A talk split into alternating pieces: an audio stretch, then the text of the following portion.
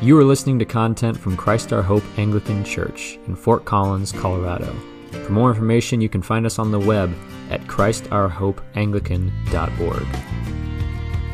And now, here's today's message.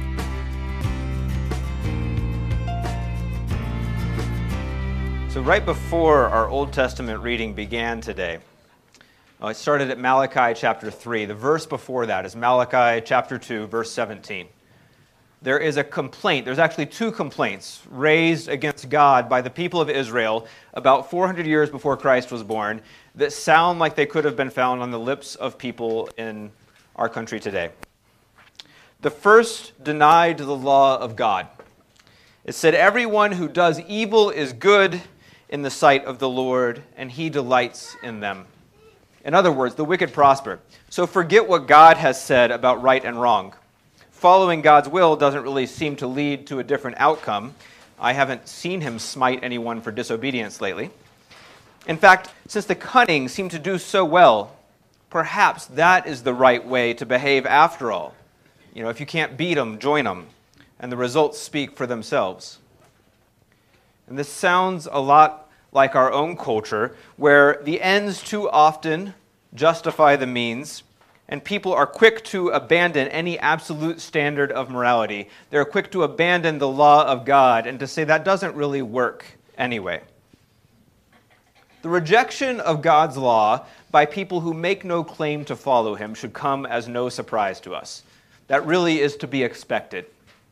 Where the danger comes is where that idea begins to creep into our own minds, and we begin to reject God's law ourselves. We may not do it so overtly and openly as those in the culture around us, but so often there are moments where we began to evaluate God's law based on the seeming outcomes, about what, how it makes us feel, about the psychological pressures that it puts upon us, about what result comes when I'm following after God. For instance, one of the ways that this happens in our churches these days is around the issue of sexual morality. When we're calling people to obey God's standards for sexual morality, which says that lust itself is forbidden, that we cannot look upon a man or a woman and desire them in our heart without sinning against God. That sex is reserved for a married man and woman in the relationship that God has established. And sometimes it seems to us in the church that that just seems too hard of a standard. It doesn't really work in real life.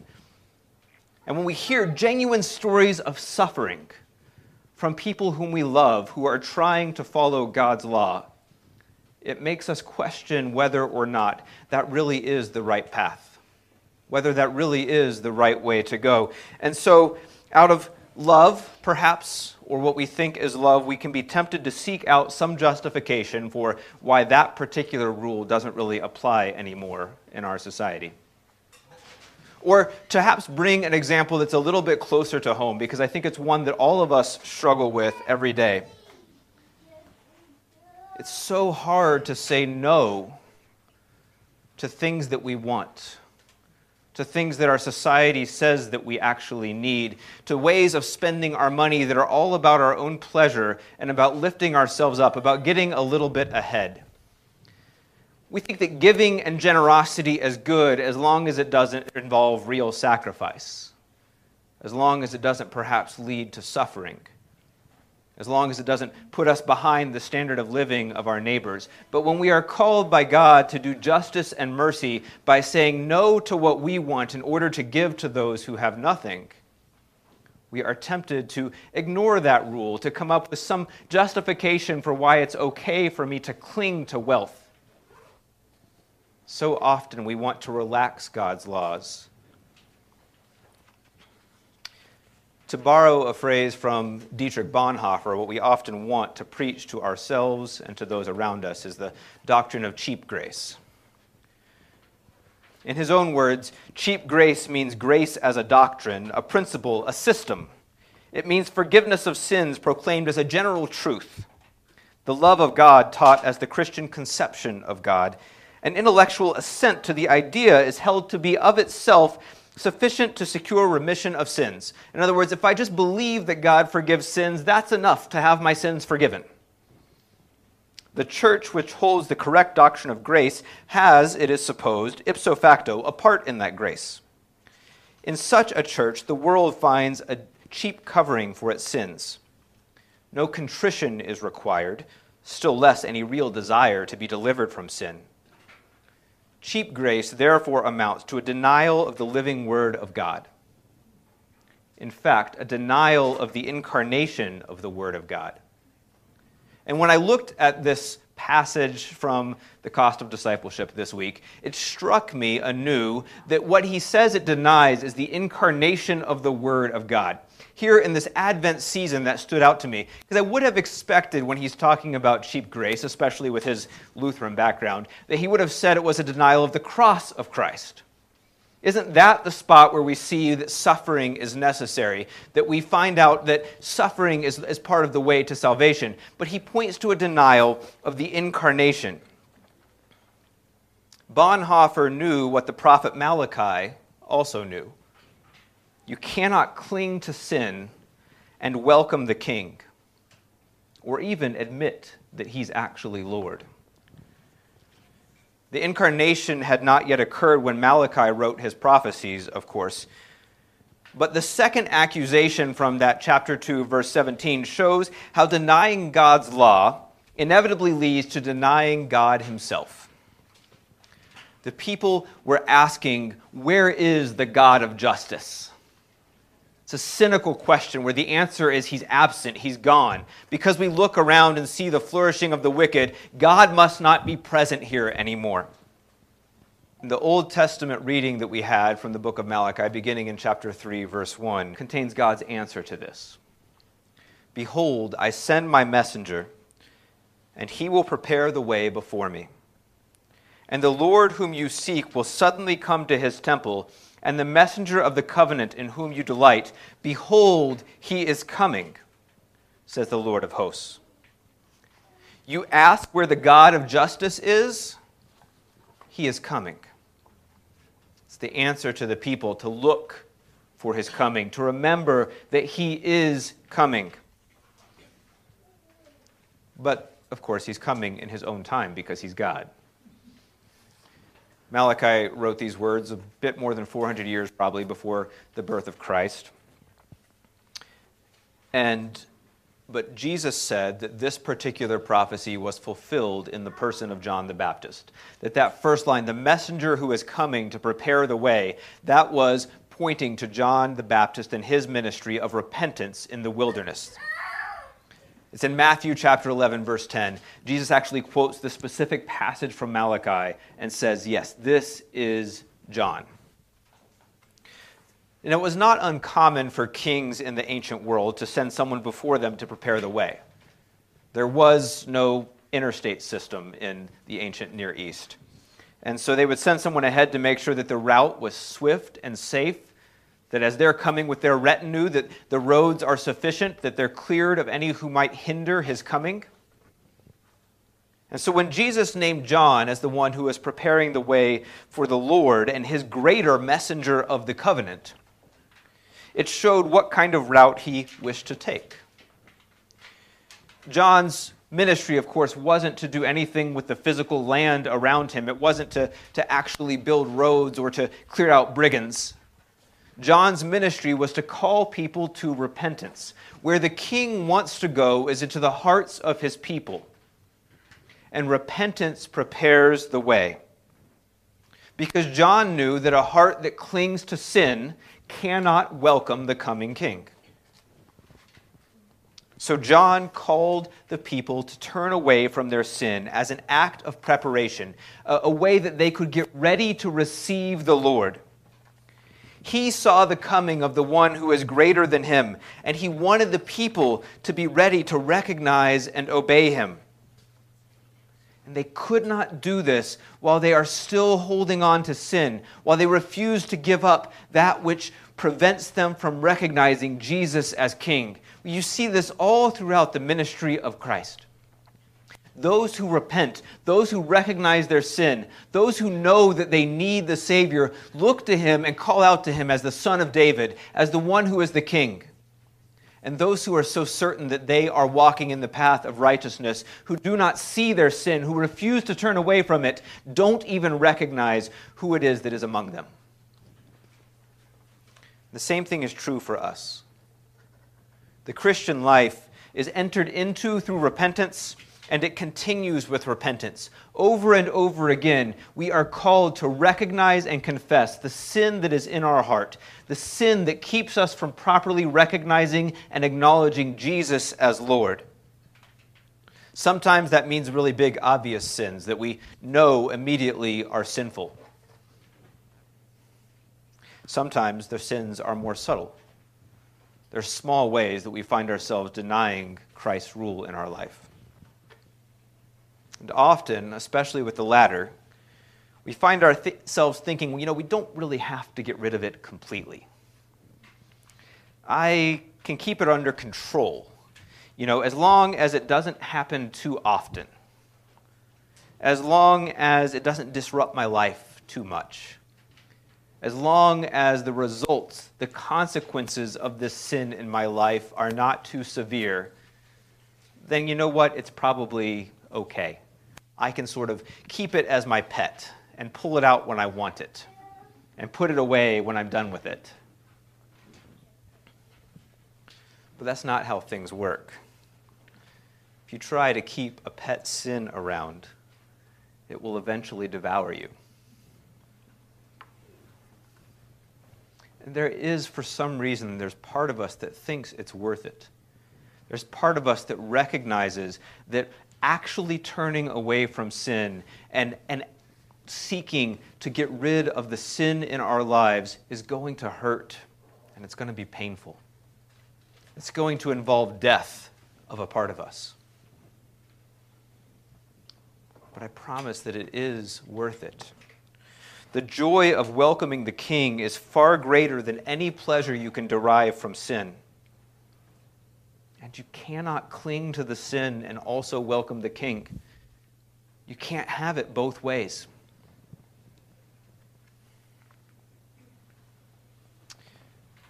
Is there a sin that you cling to? Do you pull out gluttony from time to time? Or greed? Pursuing things with your wealth that you know are not what God has actually called you to? Is lust something you think you can sort of pull out and keep in your pocket for days when you feel alone and lonely? Is your use of your time something that you think is your own? And you stay busy all the time so that you don't actually have to face up to what God is calling you to? Or you seek after mindless entertainment hour after hour? The last one is hard for me. My brain wants to be entertained, but it's not worth it. It sounds like it would be good. It seems like it's something that would bring life and joy, but it doesn't. It hinders the coming of the King into my own heart. What is it for you? Follow the advice of John repent turn away from your sin. And oftentimes, what this means is confessing your sin to another Christian.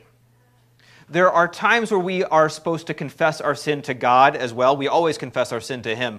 But there are also times where we really need to go tell somebody else about it. Because part of what happens in doing that is it takes our own self image and it allows it to die a little bit of my righteousness, the front that I have to hold. This is part of the sin itself. That I have to have this veneer where I am not willing to admit my sin because if I do that, then people will think less of me. But what does it matter what people think if the king is coming? What does it matter if he looks at you and finds joy in you? Confess your sin to me or to one another, but name it, and it has less power over you. It does mean a type of dying. It means a dying to your own self righteousness. It means a dying to thinking that you have it all together. But it's a death that is worth it because it's a death that leads to a resurrection, to the welcoming of the King, to the fullness of joy that he wishes to give you in the life to come and right now. It is better to follow after Jesus than to cling to your sin.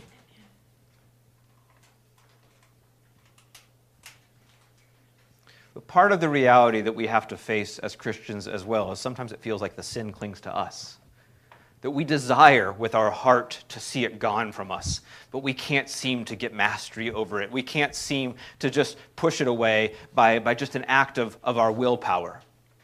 We keep coming back to it despite the fact that we don't want it anymore in our lives. The truth is that you can't get rid of all the sin in your life no matter how much you repent, no matter how much you confess. And you need to know this right now in order to have this message of repentance be good news. Because if you hear this message and you hear, I must do this before Jesus will be present in my life at all, then it's not good news. Our bishop, when he came and preached the last couple times, he's reminded us that try harder is never good news. And you see this in this passage as well. The people are called to repentance, they're called to prepare their hearts. But then in Micah 3 2, it says that when the messenger of the covenant appears, not the initial messenger that's preparing the way, the messenger of the covenant is a different person, someone who is distinct from that first messenger, someone who is clearly greater than that first messenger. And when he appears, who can endure the day of his coming? And who can stand when he appears? He will sit as a refiner and purifier of silver, and he will purify the sons of Levi and refine them like gold and silver, and they will bring offerings in righteousness to the Lord.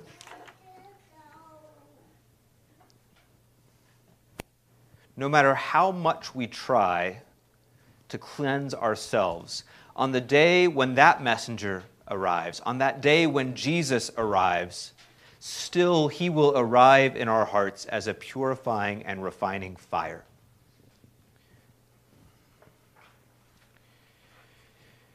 If you cling to your sin, you won't welcome that. You will not desire to have him come into your life. Not really. Maybe with your mouth, but not with your whole life. Because you don't, if you're clinging to your sin, then you will not welcome the cleansing that he brings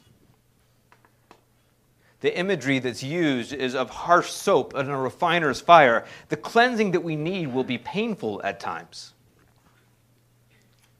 But if you understand the depth of joy that comes from loving the King and being loved by Him, you will know and understand as well that the pain is worth it.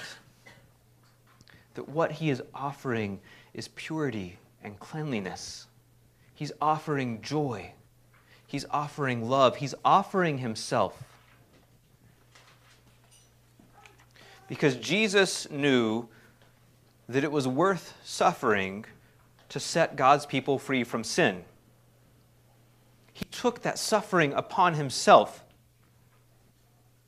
We look to the cross, of course, but, but even in the incarnation, the eternal God who had never known suffering who had lived in eternal love and joy forever, instead became a little baby who was hungry and cried and wept, who was subject to all the frailties of living in a human body, who probably fell down and skinned his knees.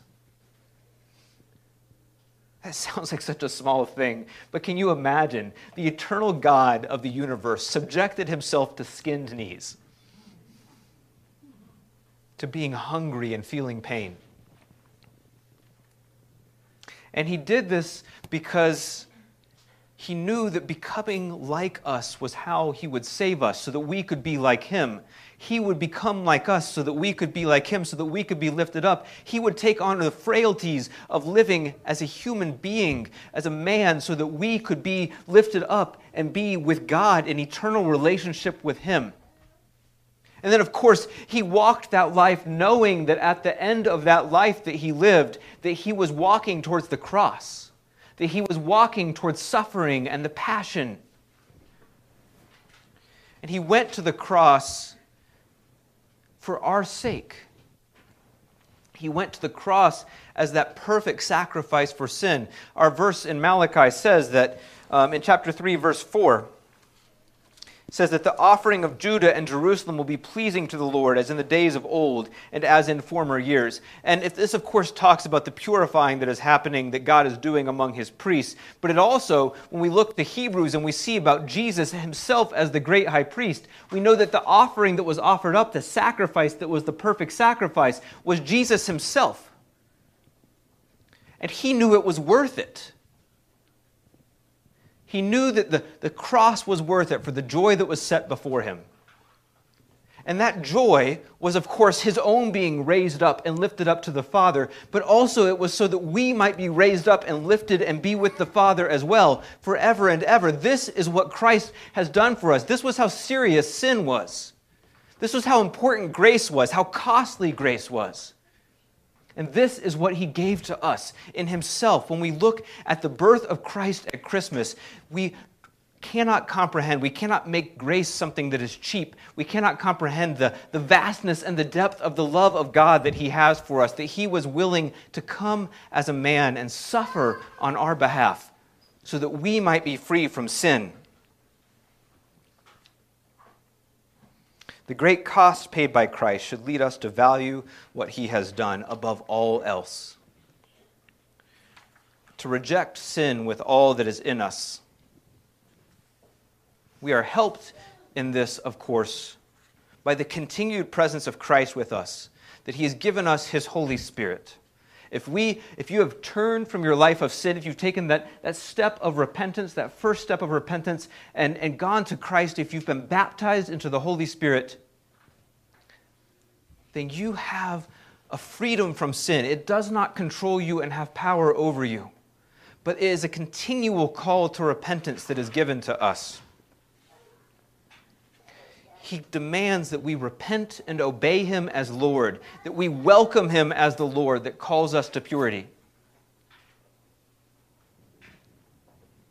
And then we've got the painting over here again this week, a little bit more of it revealed. And that refining fire here that's being poured out also becomes the oil of anointing, all at the same time. And the menorah here represents that barrier that was between the, uh, before the holy of holies where we are brought before Christ as sanctified and purified cleansed. And we are able to give an offering of praise and thanksgiving to receive what he has given us and also to offer back to him the thanks and the joy that we have as we are filled in purity by what God has done for us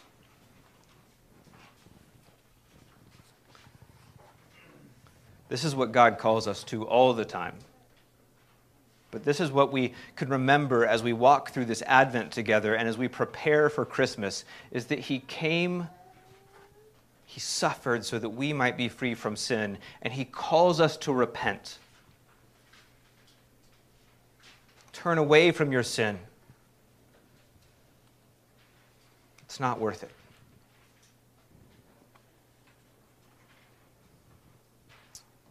And then we also remember in this season of Advent that Jesus is coming again.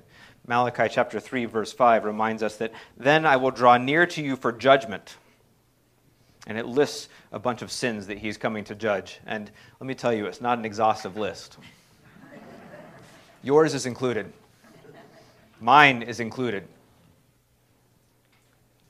But when we recognize that the coming king loves us so deeply, when we desire with our hearts to turn away from sin, then we understand that his judgment, the purity, the refining fire that he sends is good news.